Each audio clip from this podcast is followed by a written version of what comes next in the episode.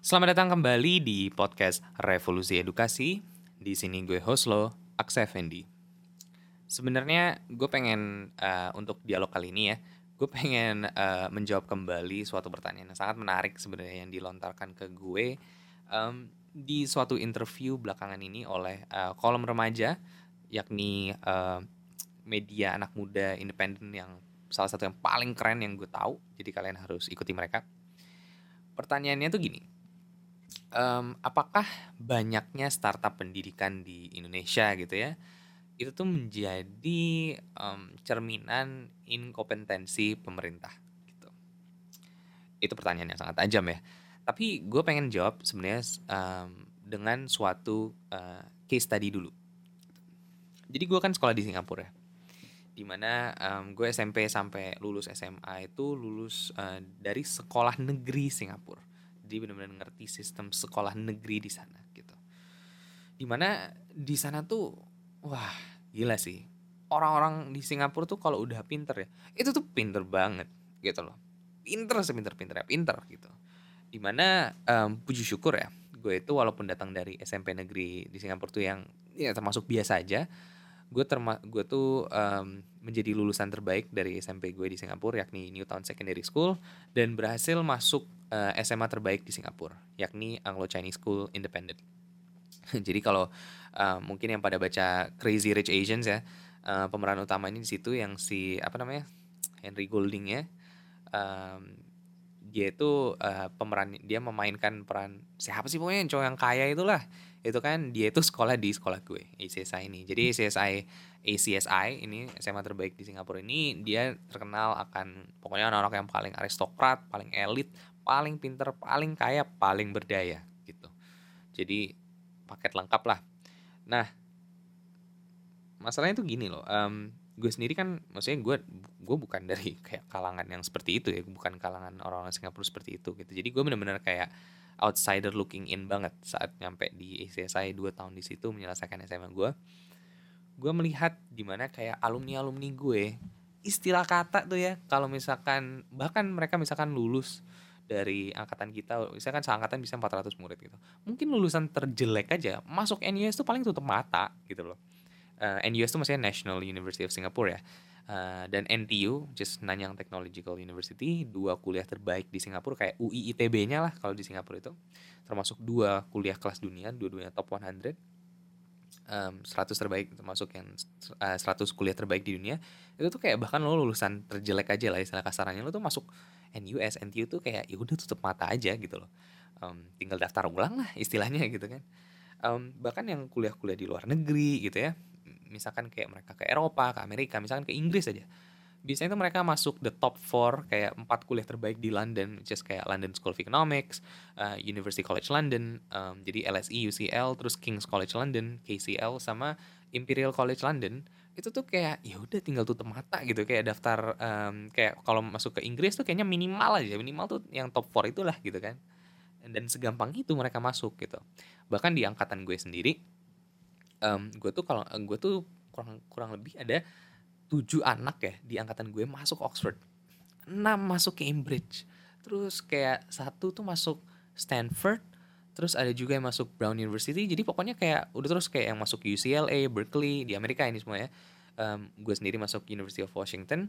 Itu kayak ya udah udah biasa aja gitu. Kayak it's it's normal gitu loh. Itu tuh mencetak anak-anak seangkatan ini dengan sebanyak eh, yang istilahnya pinter-pinter banget ini udah kayak biasa aja gitu. Tapi uh, oke okay, secara akademis kan gila banget ya berarti orang Singapura gitu ya. Istilahnya gue juga pernah cerita di episode sebelumnya kayak orang-orang yang untuk mau jadi guru di Singapura aja minimal harus S2 dan S2-nya juga S1 S2 pasti dilihat bahkan nilai SMP SMA-nya dilihat gitu ya nggak ngebayangin orang-orang yang akhirnya orang-orang ini teman-teman gue yang pinter-pinter banget ini udah jelas banget ini pasti ini kerja di pemerintahan biasanya gitu kan. Jadi dokter atau bahkan jadi uh, politisi gitu kan atau bahkan jadi pengacara pengacara kondang gitu kan. Tapi ya udah menurut gue adalah gue ngelihat di Singapura itu walaupun orang-orang yang pinter-pinter banget jarang banget gue ngelihat ada inovator. Jarang banget. Gue tuh um, ngelihat ada inovator gitu. Istilahnya orang-orang kalau di Indonesia gitu ya lo nggak usah lah istilahnya kayak ngeliat-ngeliat yang orang-orang LPDP yang pulang terus buat apa buat startup besar gitu kan termasuk yang empat unicorn di Indonesia gitu. Bahkan kayak lulusan lokal tuh banyak kan yang mereka buat perusahaan sendiri mereka buat startup sendiri mereka berinovasi mereka membuat suatu gerakan dan segalanya. Itu tuh susah banget loh lo mencari sama halnya kayak gitu di di Singapura. Di mana Indonesia kayaknya gue tuh kayak setiap minggu tuh pasti ada startup baru aja gitu kan di suatu domain tersendiri gitu aspek sosial apa pun. Um, selalu ada inovasi baru selalu ada gebrakan baru. Singapura tuh enggak gitu. Alasannya kenapa? Jawabannya sederhana sebenarnya. Ya di Singapura itu kan itu tuh negara hampir sempurna sih menurut gue gitu loh. Bener-bener kayak pemerintahannya tuh sangat mengurus masyarakatnya gitu kan. Jejaring sosialnya tuh sangat kuat gitu. Safety net social safety netnya sangat kuat. Um, uh, istilahnya medical fieldnya mereka sangat maju gitu kan. Jadi life expectancy-nya orang-orang Singapura tuh sangat tinggi gitu kan. Um, terus kayak nutrisi juga sangat baik gitu kan. Makanya orang-orang di sana kan di Singapura itu pokoknya negara-negara maju itu pasti mereka um, experience yang namanya kayak uh, aging population kan. Di mana kayak orang-orang yang tua-tua itu menjadi uh, populasi yang terbanyak uh, yang mendominasi suatu negara itu. Karena apa? Life expectancy-nya tinggi. Orang-orang di sana tuh sehat dan medical field-nya sangat maju. Jadi orang-orang tuh sanitasinya bagus kesehatan bagus ya udah hidupnya lama kan. Dan di sana tuh kayak bener-bener pemerintah tuh mengurus masyarakatnya banget lah gitu. Ekonominya maju transportasinya maju pendidikannya maju gitu kan. Walaupun obviously tekanan hidup di sana sangat berat. Karena kan living costnya tinggi. Tapi masyarakatnya juga makmur gitu loh um, istilahnya kayak minimum wage yang mereka juga sangat tinggi jadi mereka ya makmur gitu. Walaupun ya obviously tekanannya juga berat. Tapi that's besides the point gitu. My, my point is kayak kalau misalkan lo tinggal di suatu masyarakat atau suatu negara yang sempurna istilahnya kayak Singapura lo tuh mau inovasi apa gitu loh? What are you trying to solve? Ya gak sih? Kayak misalkan di Indonesia gitu.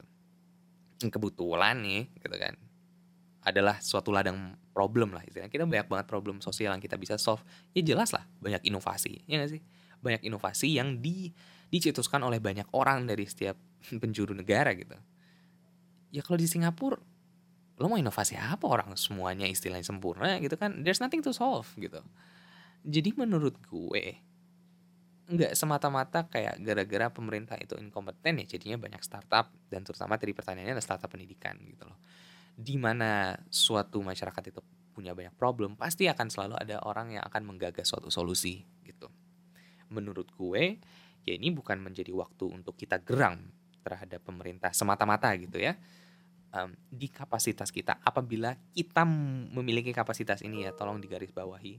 Kalau kita memiliki kapasitas untuk membantu membuat solusi, sebaiknya kita lakukan untuk saudara-saudara yang memerlukan, teman-teman yang memerlukan. Gitu.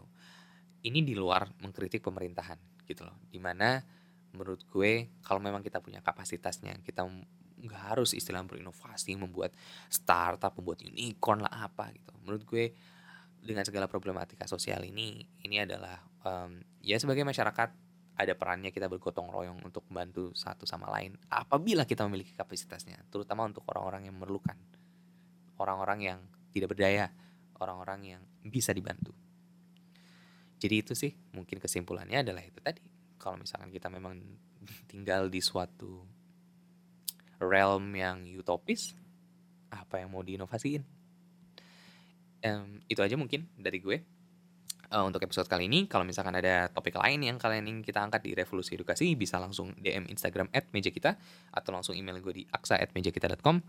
Um, itu aja untuk episode kali ini. Gue Aksa Effendi, Revolusi Edukasi, sekarang dan selamanya.